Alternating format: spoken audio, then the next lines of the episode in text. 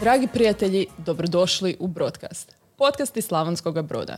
Ja sam Klara Tuličić, a sa mnom u studiju je kreativac, snimatelj, redatelj i nevjerojatno i nogometni trener. To je Berislav Petrović koji također ima i svoj obrt za snimanje i osim što se bavi naravno uz, u sklopu obrta uh, marketinškim i promotivnim videima, u svojoj pozadini ima zapravo i dokumentarne i igrane filmove, radio je na brojnim europskim projektima, bio je čak i voditelj radionica, pa svakako vjerujem da nam može pridonijeti um, u ovom dijalogu, pogotovo kada uzmemo u obzir važnost videa u današnjem svijetu. Pozdrav Pa- Klara, pozdrav gledateljima i slušateljima. I slušateljima, tako je, ipak je ovo uh, podcast primarno, uh, pa možda prvo da krenemo od toga. Kako si od, od toga, od početka, kako si došao do ove točke u životu zapravo? Znači, da prođeš otprilike brojne, brojne dokumentarne igrane filmove i tako.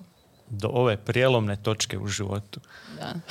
Uh, pa ne znam, ja od, od malena sam uvijek bio, ajmo reći, neki uh, kreativni tip, ali u isto vrijeme sam i trenirao nogomet. I to je, i te su obje ljubavi očito ostale i, i dan danas. Uh, pa ne znam, uvijek sam, ako se sjećam, bio dobar u, u crtanju jedan period i onda se taj dar odjednom izgubio, ali to me nije sprečavalo da, ne znam, crtam stripove, pišem kratke priče, pišem knjige. I većinu od tih stvari čak i dan danas držim u jednoj posebnoj kutiji i ovaj i šteta mi je to baciti. Koliko god se puta selio, ovaj to uvijek ide sa mnom. Tako Aha, da to me podsjeća na neke početke. Aha, jel možemo možda neki dio izdvojiti na Instagramu nakon, uh, nakon objave epizode? Pa možda, iako mi je to sad malo, hmm, e, jer s odmakom ti crteži su realno katastrofa. e, Ali nema veze, to je, to je Ali- taj proces koji prolaziš Je, zapravo. da. Uh, učiš i dogovorit ćemo se.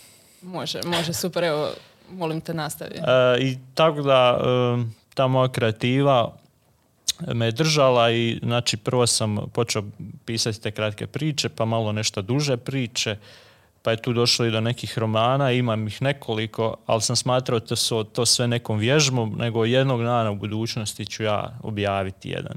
I taj zadnji za kojeg sam imao najveće, najviše neke nade da, da će ugledati svjetlo dana, Uh, jednostavno ga nisam nikad završio. Ali jednostavno našli su neke druge stvari koje su me zanimale i onda sam otišao lagano u tom smjeru, a to je snimanje.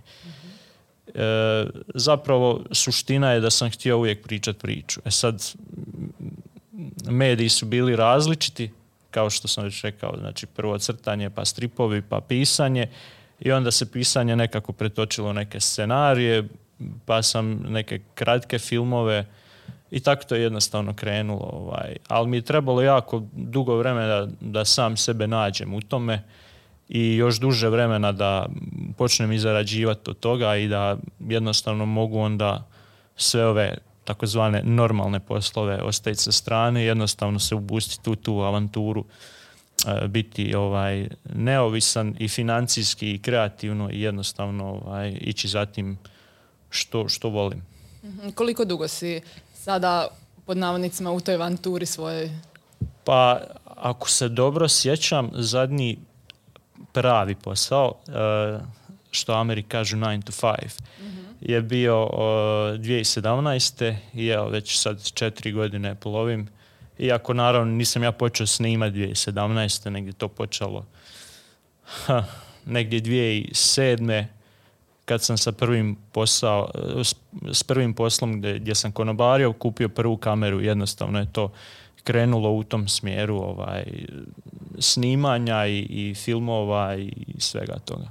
Um, dobro, možda za početak da vidimo i gdje te mogu naći gledatelji, odnosno slušatelji. Pa sad sam malo zapostavio društvene mreže, ali još uvijek aktivan je YouTube kanal gdje najčešće objavljujem. Prije sam imao kanal i na Vimeo, to je, ajmo reći, neka alternativa YouTube-u.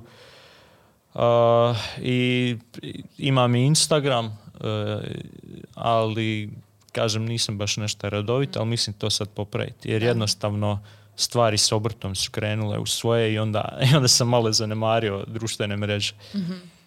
Ali dobro, nema veze, svakako ćemo podijeliti uh, tvoje društvene mreže i uh, YouTube kanal u opisu, u opisu na YouTubeu i naravno na društvenim mrežama našima. Uh, tako da možda, možda najbolje da započnemo s dokumentarnim filmovima zapravo. Mhm.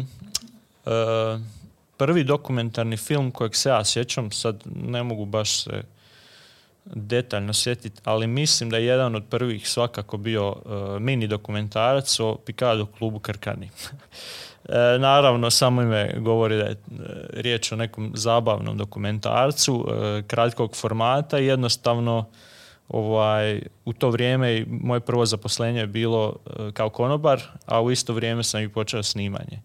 A pošto se u tom famoznom kafiću pod imenom Snupi ovaj, odvajalo svašta komično, tako je i osvanuo jedan Pikado klub e, naziva Krkani.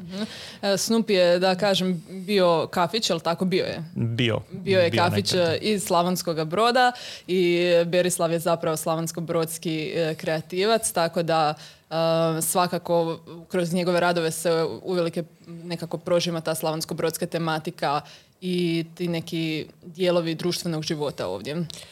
Pa da, Snoopy je bio ta neka e, meka kreative i, i čudnovatih likova iz svih sfera života, tako da je bio inspiracija za taj e, prvi kratki ovaj, dokumentarac. I to mi se činilo zanimljivo i jednostavno sam uzeo kameru, e, snimao ovaj, dok ovi nisu znali, onda sam ih iskoristio za neke ovaj, manje više komične intervjue i tako jednostavno to krenulo. Ovaj, kroz taj famozni kafić sam i upoznao svog današnjeg prijatelja i kolegu Krešimira Hercega s kojim je tad suradnja počela i evo, nastavila se do dan danas. Ako se ne varam, s njim si imao zapravo i dva dokumentarca koja si montirao, radio si na brojnim drugim projektima, možeš nam nešto o tome reći? Mhm. Pa evo, kad smo već kod dokumentaraca, e, taj Pikado klub Krkani je bio prvi e, i onda je Krešo došao na ideju da surađujemo na raznim projektima. Neću sad od početka sve, se ne mogu ni sjetiti svega, ali jedan od a većih, glupo je reći većih, ali značajnijih za mene, a i za njega osobno projekat je bio taj dokumentarac e, putopisno-komičnog karaktera e, Bike Adventures of Lapić and Lima. E, i oni su snimali, znači oni, kad kažem oni mislim na Krešu i na Filipa Mrvelja, ako se ne varam jedinog hrvatskog e, 3D street artista. I njih dvojica su se upustili u tu avanturu da biciklima idu iz Slavonskog grada u Toulon e, gdje je Filip e, jednostavno sudjelovao na festivalu e, 3D street arta. I njihovo putovanje je obilovalo raznim avanturam, avanturama i jednostavno su e, sav taj materijal donijeli meni i onda smo nas trojica ovaj, skupa to montirali i imali smo i premijeru i, i i pri- privukli smo do- dosta i publike na premijeri, bili su i mediji, tako da jedno ovaj, lijepo iskustvo bilo. A, im, tu znači ima dosta tih a, zabavno komičnog karaktera dokumentaraca, ako se ne varam, ali primijetila sam da ima i onih ozbiljnih. Dakle, jedna suprotnost tome i tu se možda i otkriva ta neka tvoja, um, kako bi se to rekla, svestranost. Oh. Da, e, da, svestranost e, činjenica je da si prilagodljiv različitim stilovima i djeluje mi kao da je to baš upravo e, baš taj proces istraživanja i primjenjivanja tvoje kreativnosti se očituje zapravo u različitim stilovima. E, pa da, em, prvi e, film ozbiljnije tematike, dokumentarni je bilo 50 godina harmonika, Brodskog harmonikaškog orkestra i tu sam zapravo, to su bili neki moji počeci gdje nisam ja ni imao neku skupocjenu opremu ni ništa, ali je to bila jedna avantura koja, koja je bila značajna za mene jer je to bio prvi projekt takve jedne ozbiljnije tematike i zapravo sam uronio u to ne znajući, ne znajući puno o tome svemu, a, o samoj tematici i onda sam jednostavno putem saznavao sve više i mislim da je i jedan od razloga zašto je dokumentarac bio dobro prihvaćen je taj što i nismo znali u što se upuštamo i sami smo otkrivali kroz proces snimanja stvari o, o orkestru, o ljudima koji su bili unutra i tako da isto jedno iskustvo koje je za mene bilo novo, ali je bilo lijepo iskustvo. Znači to sam radio sa e, novinarkom Sandrom Buljan. A kako je to zapravo 50 godina tradicije si na neki način prikazao u ono slici u pokretu na neki način i nije to definitivno jednako kao da sada neku e, neku aktivnost koja se upravo događa ili neki fiktivni, e, neke fiktivne motive možda. Mhm. E, kako je to zapravo prikazati tradiciju? Koji su izazovi možda ili što ti se najviše svidjelo u tom procesu?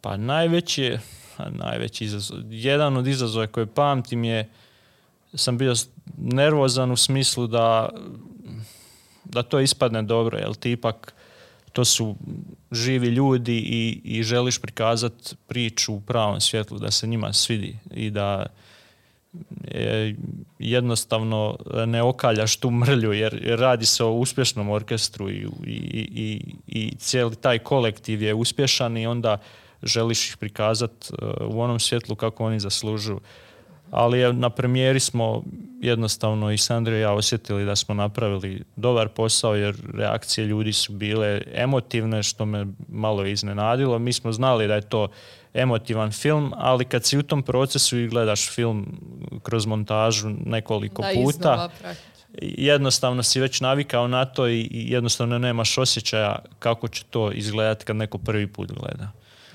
Tako da je stvarno jedno lijepo iskustvo. A, također, tebe se recimo ne vidi baš puno ispred kamere, upravo zato što si iza kamere, mhm. ali sigurna sam da opet moraš uh, i ti raditi na stvaranju atmosfere u ne znam, prostoriji gdje se snima s ljudima s kojima radiš, bez obzira što su oni možda is, uh, ispred kamere ili kao što si rekao Sandra koja, koja pita pitanje i zapravo vodi intervju. Mhm. Um, kako je raditi, raditi na tome? Jesi možda uh, neke vještine stekao ili nekom bi preporučio možda na čemu, na, o čemu možda treba promisliti da nikad ne bi promislio zapravo? A, promislit u u kontekstu snimanja ili čega točno? U kontekstu upravo toga što si ti iza, iza kamere, ali o tebi isto uvelike vjerujem uh, utječe ta atmosfera, um, kako neko priča. Pa dobro, u svakom slučaju moraš uspostaviti povjerenje s, osobom, jer ti na neki način možeš manipulirati snimljenim, a ljudi iz medija to dobro znaju, nažalost.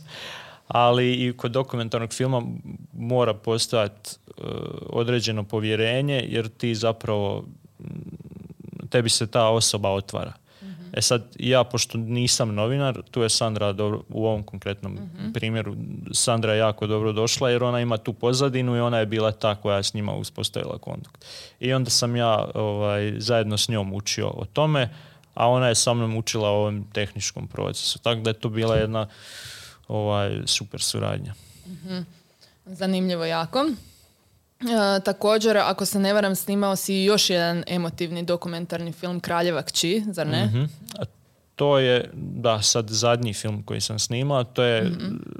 ovaj, moram naglasiti da je bio volonterski ovaj, i, i jednostavno nisam baš imao puno vremena u tom trenutku, ali jednostavno mi je tema bila zanimljiva i htio sam napraviti, a glupo je reći dobro djelo, ali izaći u susret jer e, mislio sam da da Kristina to zaslužuje. Možda I, možeš uh, samo onima koji ne znaju možda reći ko je, ko je Kristina. Da, uh, Kristina, tak, Kiki Terihaj je cura koja je invalid od, od rođenja i u Brodu je ona je dosta poznata ikona jer e, uvijek je sve prisutna i unatoč svojim hendikepima je ovaj održava energiju. Je, je, puna je života, puna je energije i potom je zapravo poznata. Mhm. Ovaj, I e, nju vjera održava na životu i ta priča se prožima kroz cijeli film.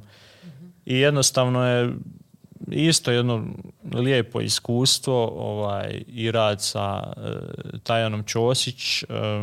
isto kao sa Sandrom učili smo ovaj, e, kroz cijeli proces snimanja filma i jednostavno bila je to jedna super suradnja bez ikakvih e, problema i jedan dobar film koji se poslije i prikazivao na nekim festivalima i tako. Ali e, trebam reći i da sam ja zapravo ušao, ajmo reći, u zadnji tren, jer sam ja zapravo montirao film i snimao još par kadrova, a sa Tajanom je Tino Mrvelj započeo cijeli proces ovaj, snimanja i zapravo sam ja imao hrpu njegovih materijala koje smo onda montirali, tako da je to posao nas troje, iako Tina ni iskreno ni ne znam, znam koje, ali ne znamo se osobno. A kako je to zapravo montirati možda djeluje kao da je možda tehnički zahtjevno jer trebaš imati određena tehnička znanja, ali koliko tu svojom recimo kreativnošću ti doprinosiš? Pa montaža zahtjeva dosta kreative, sve zavisi što se želi postići. Ovaj, I zavisi kakav je projekt u pitanju. Realno, kod dokumentaraca to nije tehnički neka luda izvedba kod same montaže, jer ti jednostavno kronološki pratiš priču i nema tu sad, nije recimo tehnički zamršeno. Jer e, to je, slijedi neku konstrukciju koja je poprilično jednostavna. Kad jednom e, spojiš scenarij, ideš po njemu i nema tu sad puno e, što na, na neki način je čudno ljudima da kad kažem da nekad na video od dvije minute izgubiš više vremena nego na neki, mhm. neki dokumentarac od ne znam pola sata. Ali jako varira, sve zavisi što želiš e, postići i, i kakav je uopće stil koji, koji, koji želiš mhm. ovaj, Dobro, ali ti si zapravo u nekim kompleksnim zapravo filmovima važan dio pričanja priče realno zar ne? Jer ti određuješ možda i tijek i atmosferu i dinamiku bez obzira što možda, mislim vjerojatno to, to svi znaju koji gledaju filmove, da dovoljno je samo glazba da koju postaviš da može promijeniti atmosferu ono, u potpunosti od horora do romantike praktički. Pa jasno da, jer montaža je zapravo manipulacija ljudskim emocijama. mm Koliko god to zvuči, ali, ali je istina. Ti zapravo manipuliraš i, i želiš postići određeni emotivni podražaj. mm Super. možda da pređemo i onda i na neke EU projekte koje si radio. Tamo mhm. znam da si e, držao radionice, ali izvan EU projekata zapravo i za mhm. mlade i za nešto starije generacije, pa uh, možda da čujemo nešto o tome. Pa, mene je edukacija uvijek privlačila, pa e, evo ima sad privilegije već nekoliko godina i raditi s djecom i s malo većom djecom i tako da meni, meni je to uvijek bilo zabavno i i ovaj, uvijek sam volio prenositi svoja znanja i što sam ja naučio, a pogotovo mislim da je to da, da, da to njima odgovara jer ja sam zapravo samouk u većini toga. E, ja sam montažu naučio kroz e, internet i YouTube zapravo. E, o snimanjima i o kamerama i o svim tim tehničkim stvarima sam isto naučio na YouTube. Ti si zapravo krenuo iz tehničke škole, zar ne? Da, ja sam krenuo iz tehničke škole, ali s njom stvarno nemam nekih dodirnih točaka, odnosno s tim smjerom kojim sam ja završio, a sa tehničkom školom kao institucijom imam jer surađujem sad na nekim projektima. Odlično, tako da znači stalno si oko, oko mladih ljudi. Pa je, da. E, radio sam razne radionice u sklopu europskih projekata i drugih projekata, tako da jedno... Reci. reci, reci. ma ništa, samo da ovaj, kroz te projekte sam upoznao puno malo mladih, kreativnih ljudi i onda smo zajedno ovaj, radili još neke druge stvari van projekta i to je jedno također lijepo iskustvo. Na projektu recimo Culture Lab, tamo znam da si dosta toga zapravo mhm. sudjelovao na projektu i kakve su reakcije? Uh, reakcije su super. pa ne, nekad gledamo na te mlade i ove današnji mladi su ovakvi nakvi, ja imam dobra iskustva. Dobro, možda je zato što to probrana publika koji dolaze zato što ih to zanima i onda ja nisam imao problema recimo sa motivacijom, što je najbitnije, realno, ako si motiviran napravit ćeš nešto, prećeš neke tehničke nedostatke, naučit ćeš osnove montaže, naučit ćeš snimanje, ako, ako si voljan slušan, naučit ćeš. E, tako da imam dobra iskustva i sa svim tim ljudima s kojim se radio na radionici, da tako kažem, iskoristio sam ih i za neke svoje projekte, a oni su mene iskoristili za neke svoje projekte. Tako da smo manje više sa svima s kojima sam radio na radionicama sam nastavio raditi poslije. Jer jednostavno vežu nas zajedničke stvari i onda smo jedni drugima uskakali kad treba. E, konkretno ovaj, za Kultur Lab radilo se o radionici dokumentarnog filma, odnosno imao sam predavanje o montaži filma i, i vodio sam, bio sam mentor jednoj ekipi za snimanje jednog kratkog uh, filma. Mhm. Možda da uh, detaljnije objasniš o čemu se radi u tim ekipama? Znači, bilo je više ekipa? Pa, bilo je više ekipa i svi su imali različitu temu filma i paralelno smo snimali, a meni je bilo sa svima njima zajedničko da sam montirao, odnosno s njima sam montirao zajedno sva četiri filma i bio sam mentor kroz e, cijeli proces snimanja jednoj od tih ekipa. Mhm. I sa ovom ekipom s kojom sam radio ovaj, taj film i dan danas surađujem i surađivao sam na jednom dugometražnom uh, dokumentarnom filmu.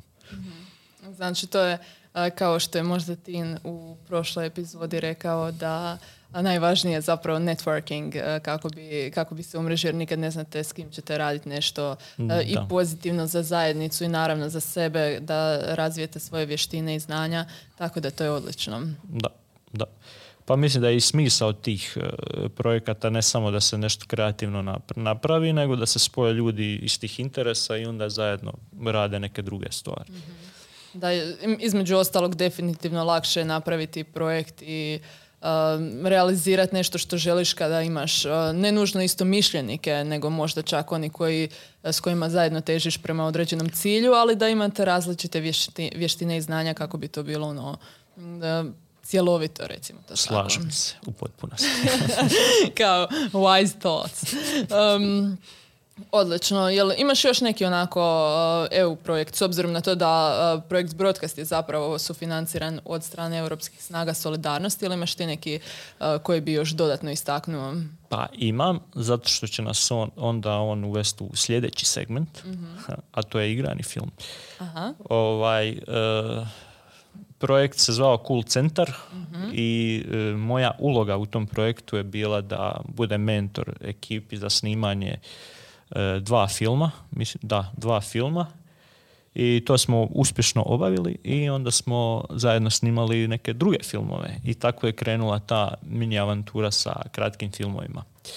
Sad smo malo stali, e, korona, e, ekipa, dio ekipe ide na faks, e, dio ekipe štreba u srednjoj pa nema vremena i tako klasič, mhm. klasične priče. Ali, ali nadam se, imamo još puno ideja na papiru i sad samo trebamo se opet skupiti i nastaviti dalje. Mhm. Znam da je nekoliko kratkih filmova dostupno na youtube pa na primjer imaju zanimljivu priču kao što je film Rotor, jel tako, i Rotor mhm. Christmas Special, jel tako? Mhm. Zanimljivu priču o snimanju, pa možda da, da, da objasniš o čemu se radi, samo kao kratki trailer i onda kako si to snimao, odnosno kako ste to snimali? Jel baš moram o čemu se radi, zašto nisam siguran da mogu objasniti u kratkim crtama. onda, onda... Ne, možemo općenito o filmu i uh, jednostavno u cijeloj toj avanturi snimanja. Ja se ne znam da li je to bilo poslije Cool Centra ili malo prije, nisam siguran, možda čak i prije, ali totalno nebitno za priču. Ovaj, meni je pala ideja mm, o rotoru, o, gdje sam htio spojiti e, na, na prvu nespojivo, a to su birokracija i život poslije smrti. I e, volim reći da je to komedija, nadam se da je, da je komedija, da su se ljudi nasmijali. I zapravo smo, pa lijep je bio feedback. Iako s jedne strane naravno da je lijepo čuti neku pohvalu i to, ali jednostavno ne doživljavam to uh, nekako euforično ili tragično bez obzira kakve su kritike jer ti jednostavno radiš što voliš i zapravo glupo je reći, ali boli te briga šta će drugi reći. Mhm. Naravno da je lijepo da uvijek imaš dobar feedback, ali ti radiš zašto je to zabavno, jer e, svako snimanje je zabavno i jednostavno da nije ne bi to radili. Mhm.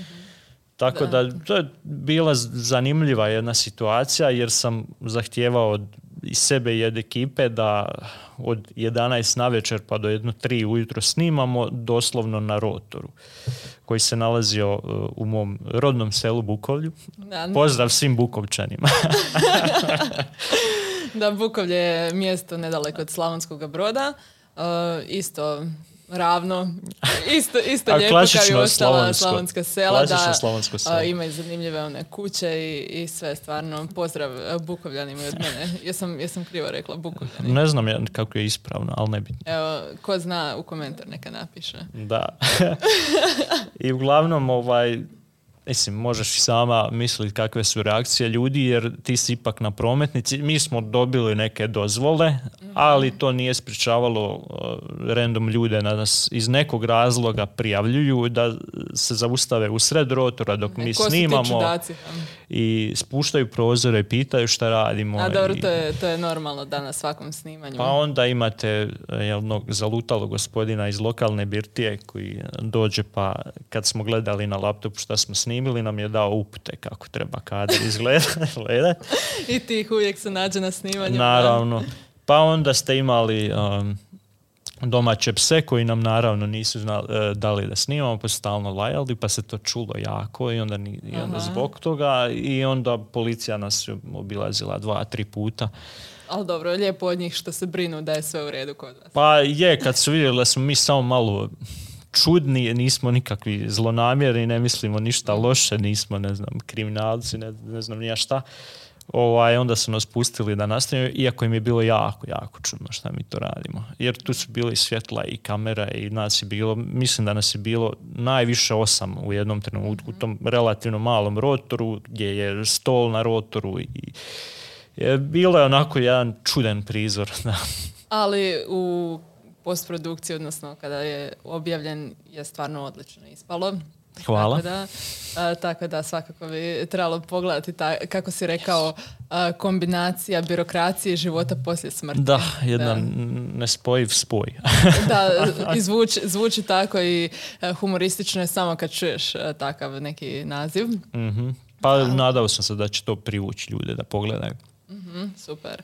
E, super, i onda ste imali i Christmas special. Da, Christmas Special je nastao možda godinu, možda i više nakon toga. Uh, I to je jedna bila pa ideja na brzaka, jer bližio se Božić i htjeli smo nešto, jer je tad korona bila kao i dan danas aktualno pitanje, pa smo htjeli malo i osvrti na to i onda sam napisao scenarij vrlo brzo i, i ekipa je rekla da im se sviđa i onda smo to ovaj, u mom tadašnjem domu ovaj, s- snimili. Jel ima neki ono stalni postav tvoje ekipe ili Pa ima, mijenja, varira? srž je tu, znači Matej Safunđić, e, On je glumac Brodski, zar ne? tako je, pozdrav Matej.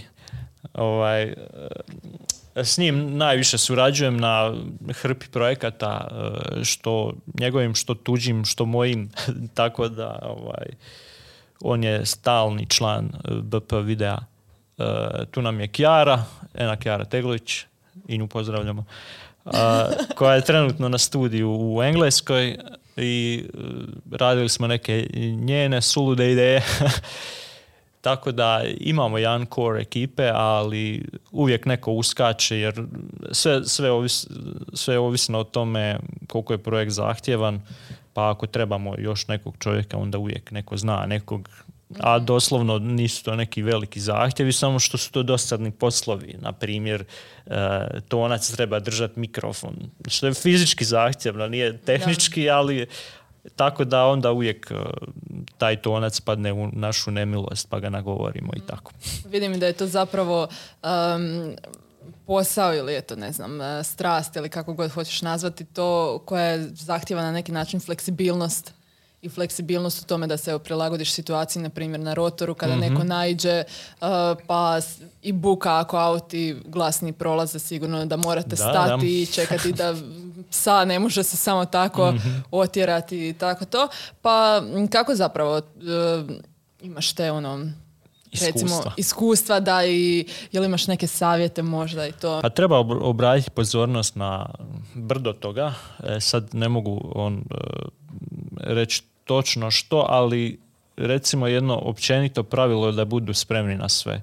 Pogotovo ako, ako se snima u nekontroliranim uvjetima, jer kao što se i sama rekla, lavipsa, prolaznici, ima, ima tu svega, tako da uvijek uvijek se moraju osloniti na, na svoj talent improvizacije ako ga imaju, to je jako poželjno jer uvjeti nikad nisu idealni. Jer imali smo situacija gdje smo snimali, ne znam, u, tri ujutro jer smo trebali noćnu scenu, što manje ljudi i onda ne uzmeš u obzir da je jako, jako zima, a ti većinom ti kad snimaš, ne snimaš cijelo vrijeme, većinom je priprema je taj dug period. Ti snimaš samo par minuta i onda pola sata opet e, slažeš sve što je potrebno za sljedeću scenu. Tako da uvijek treba biti dobro obučen, pogotovo kad se snima po noći i po zimi. I jednostavno treba improvizirati. Nikad ali nije ako zimska scena zahtjeva ljetnu robu, to je onda stvarno kritično. Pa još nisam došao do toga, ali mogu misliti da uopće nije lako. Ovaj, I jednostavno, općenito da, da se opuste, da uživaju u tome što rade, ako ne uživaju, ako su u grču, onda to nema smisla. Jer ako su ko ja igrani filmovi ti ne donose nikakvu financijsku dobit ni ne radiš to radi, toga radiš iz čistog gušta. Tako da bitno je onda da se zabavljaš. Da, ali to je onaj isto proces e, što si rekao da je možda nešto bilo prije lošije, sada je već naravno puno bolji proces eksperimentacije gdje se učiš e, ne samo montirati, nego i kao režiser da usmjeriš e, između ostalog vjerojatno kada govorimo o malim timovima, ti na neki način moraš biti producent u smislu koordinirati. Pa zapravo u manjim timovima ti moraš biti svašta, jer ja sam na rotoru Ceo, uh, jedino nisam glumio. Da. Uh, čak sam bio uh, radio na kao tonac jedan period kad je ovaj što je bio on je odustao u pol snimanja pa sam nam morao uskočiti. da, teško je držati, znaš iz iskustva, da. I uvijek govorim, kad već režiraš film, onda je bilo dobro da baš režiraš, da nije da ti snimaš, a ja većinom i snimam, i režiram, i montiram, i, i svašta nešto, jer mhm. jednostavno nemaš ljudi. I ovaj, jedino što bi htio reći neko ko se time želi baviti, ako režiraš, onda samo režiraj. mm Gledaj scenu, prati i montiraj već u glavi. Nemoj čekati da, da snimiš, pa onda. mm A, mislim, ja tu dajem savjeta i sam i jako, jako rijetko, mislim da još nijednom nisam samo režirao, jer mm uvijek nam fali ta jedna dodatna ruka za, za snimatelja. Da, pa pogotovo na projektima iz ljubavi. Ono. Pa da, teško je nekog, to su uvijek prijatelji prijatelja, onda ti uvijek moraš nagovoriti nekoga i onda to bude zabavno svima, ali niko ne zna da je to dugotrajan proces. Da film od 8 minuta, da se snima 4 dana nekad. Da. Između ostalog, mislim, ne znam kakav je tvoj proces, ali ako ulaziš i ono u knjigu snimanja, i dok se to posloži, dok se organiziraju lokacije, da na svaku lokaciju možeš doći snimati, to si već sami rekao za, za rotor, ali ako u nekim zatvorenim prostorima, ne znam, definitivno ima tu ono neka kompleksnost organizacije prije svega pa da bi se moglo to realizirati, a upravo ta predprodukcija vjerujem da što bolje nju napraviš, što ti je i postprodukcija i produkcija puno, pa, puno lakša. Priprema je jako bitna, ali opet moraš biti spreman da će biti puno improvizacije, da neće nikad biti savršeno i to u redu, jer ti ne radiš na, na ne znam, filmskom setu hollywoodskom i, i da imaš budžet sad da ti izmišljaš uh, toplu vodu. Ti se zapravo snalaziš u onome što u tom trenutku imaš uh, i to to se odnosi na sve, i na, na, na, na tehnikalije, i na kamere, na objektive, na rasvjetu, na glumce koji imaš, jednostavno sve. Znači imaš to što imaš i nastojiš iz toga napraviti što bolje. mm Također, ako se ne varam, ti snimaš i za Vukovar, jel tako? tako Festival je. ulične umjetnosti definitivno jedan od najvećih u ovom dijelu Europe, a čula sam da mnogi umjetnici kažu da je jedan od najboljih u ovom dijelu Europe, zar ne?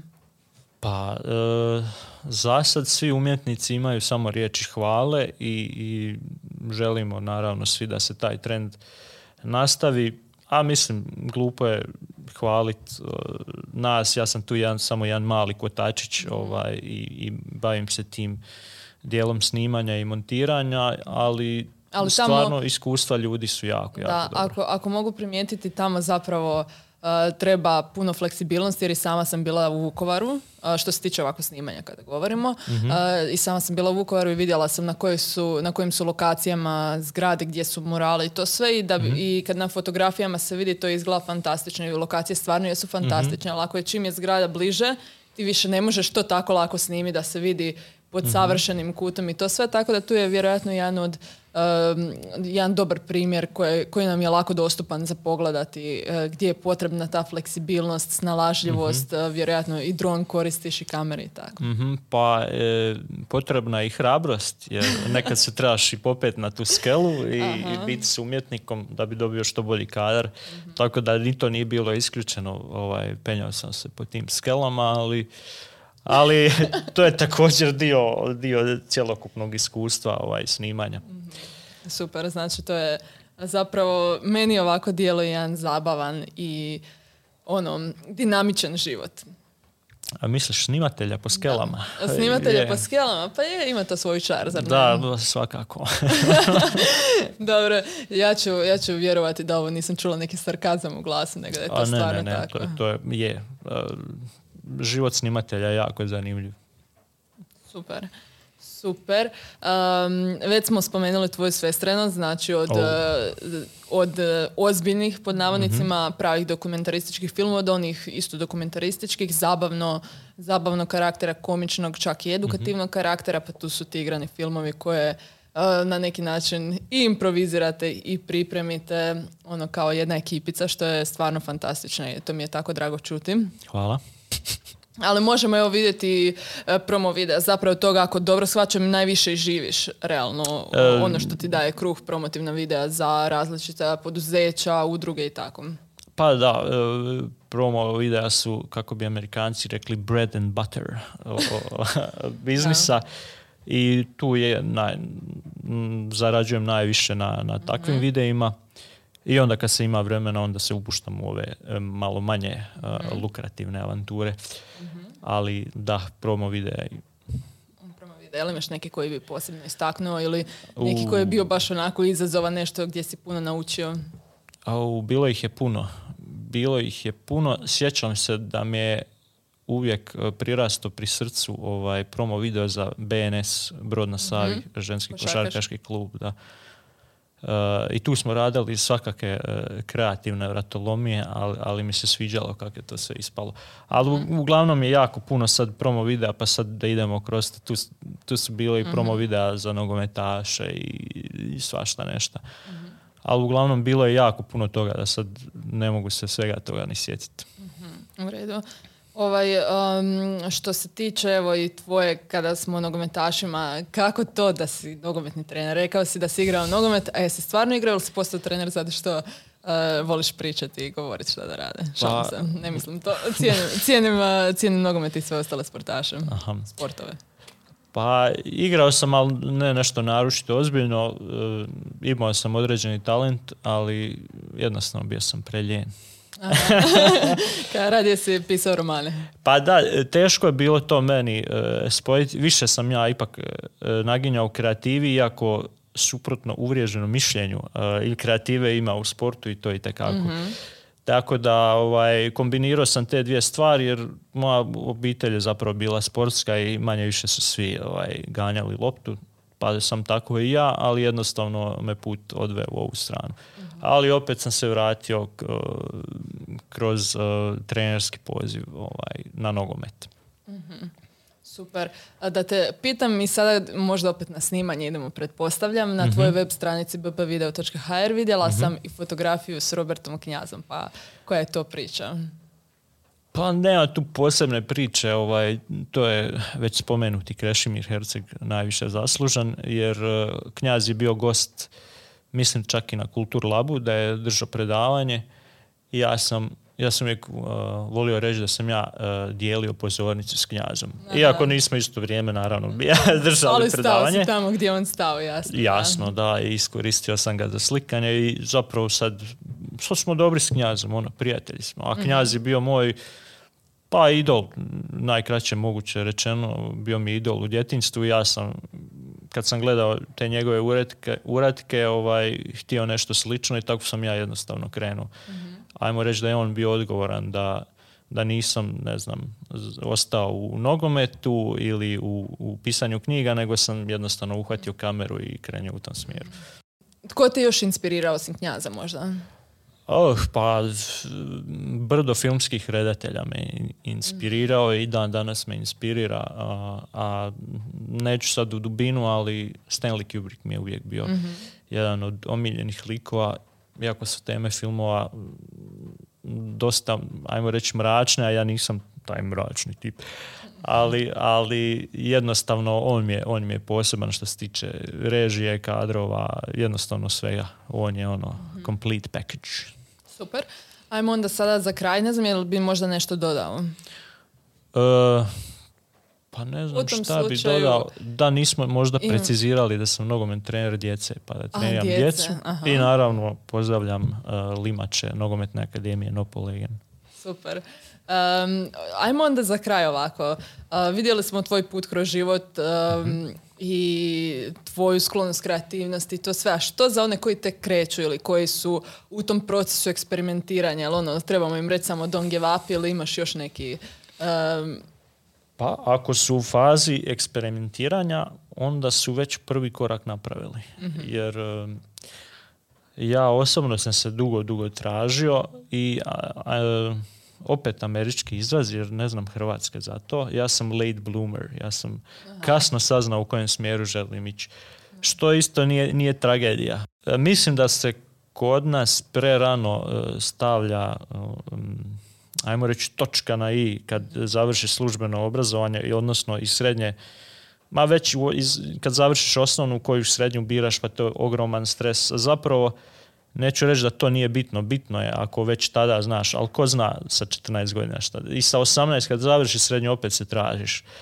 Ali mislim da je to sve proces i da ja sam se isto tražio i kroz svoje 20. tako da mm, jednostavno ne mogu reći sad sam zadovoljan jer živim od toga što volim raditi i to je, to je jednostavno bio cijelo vrijeme cilj.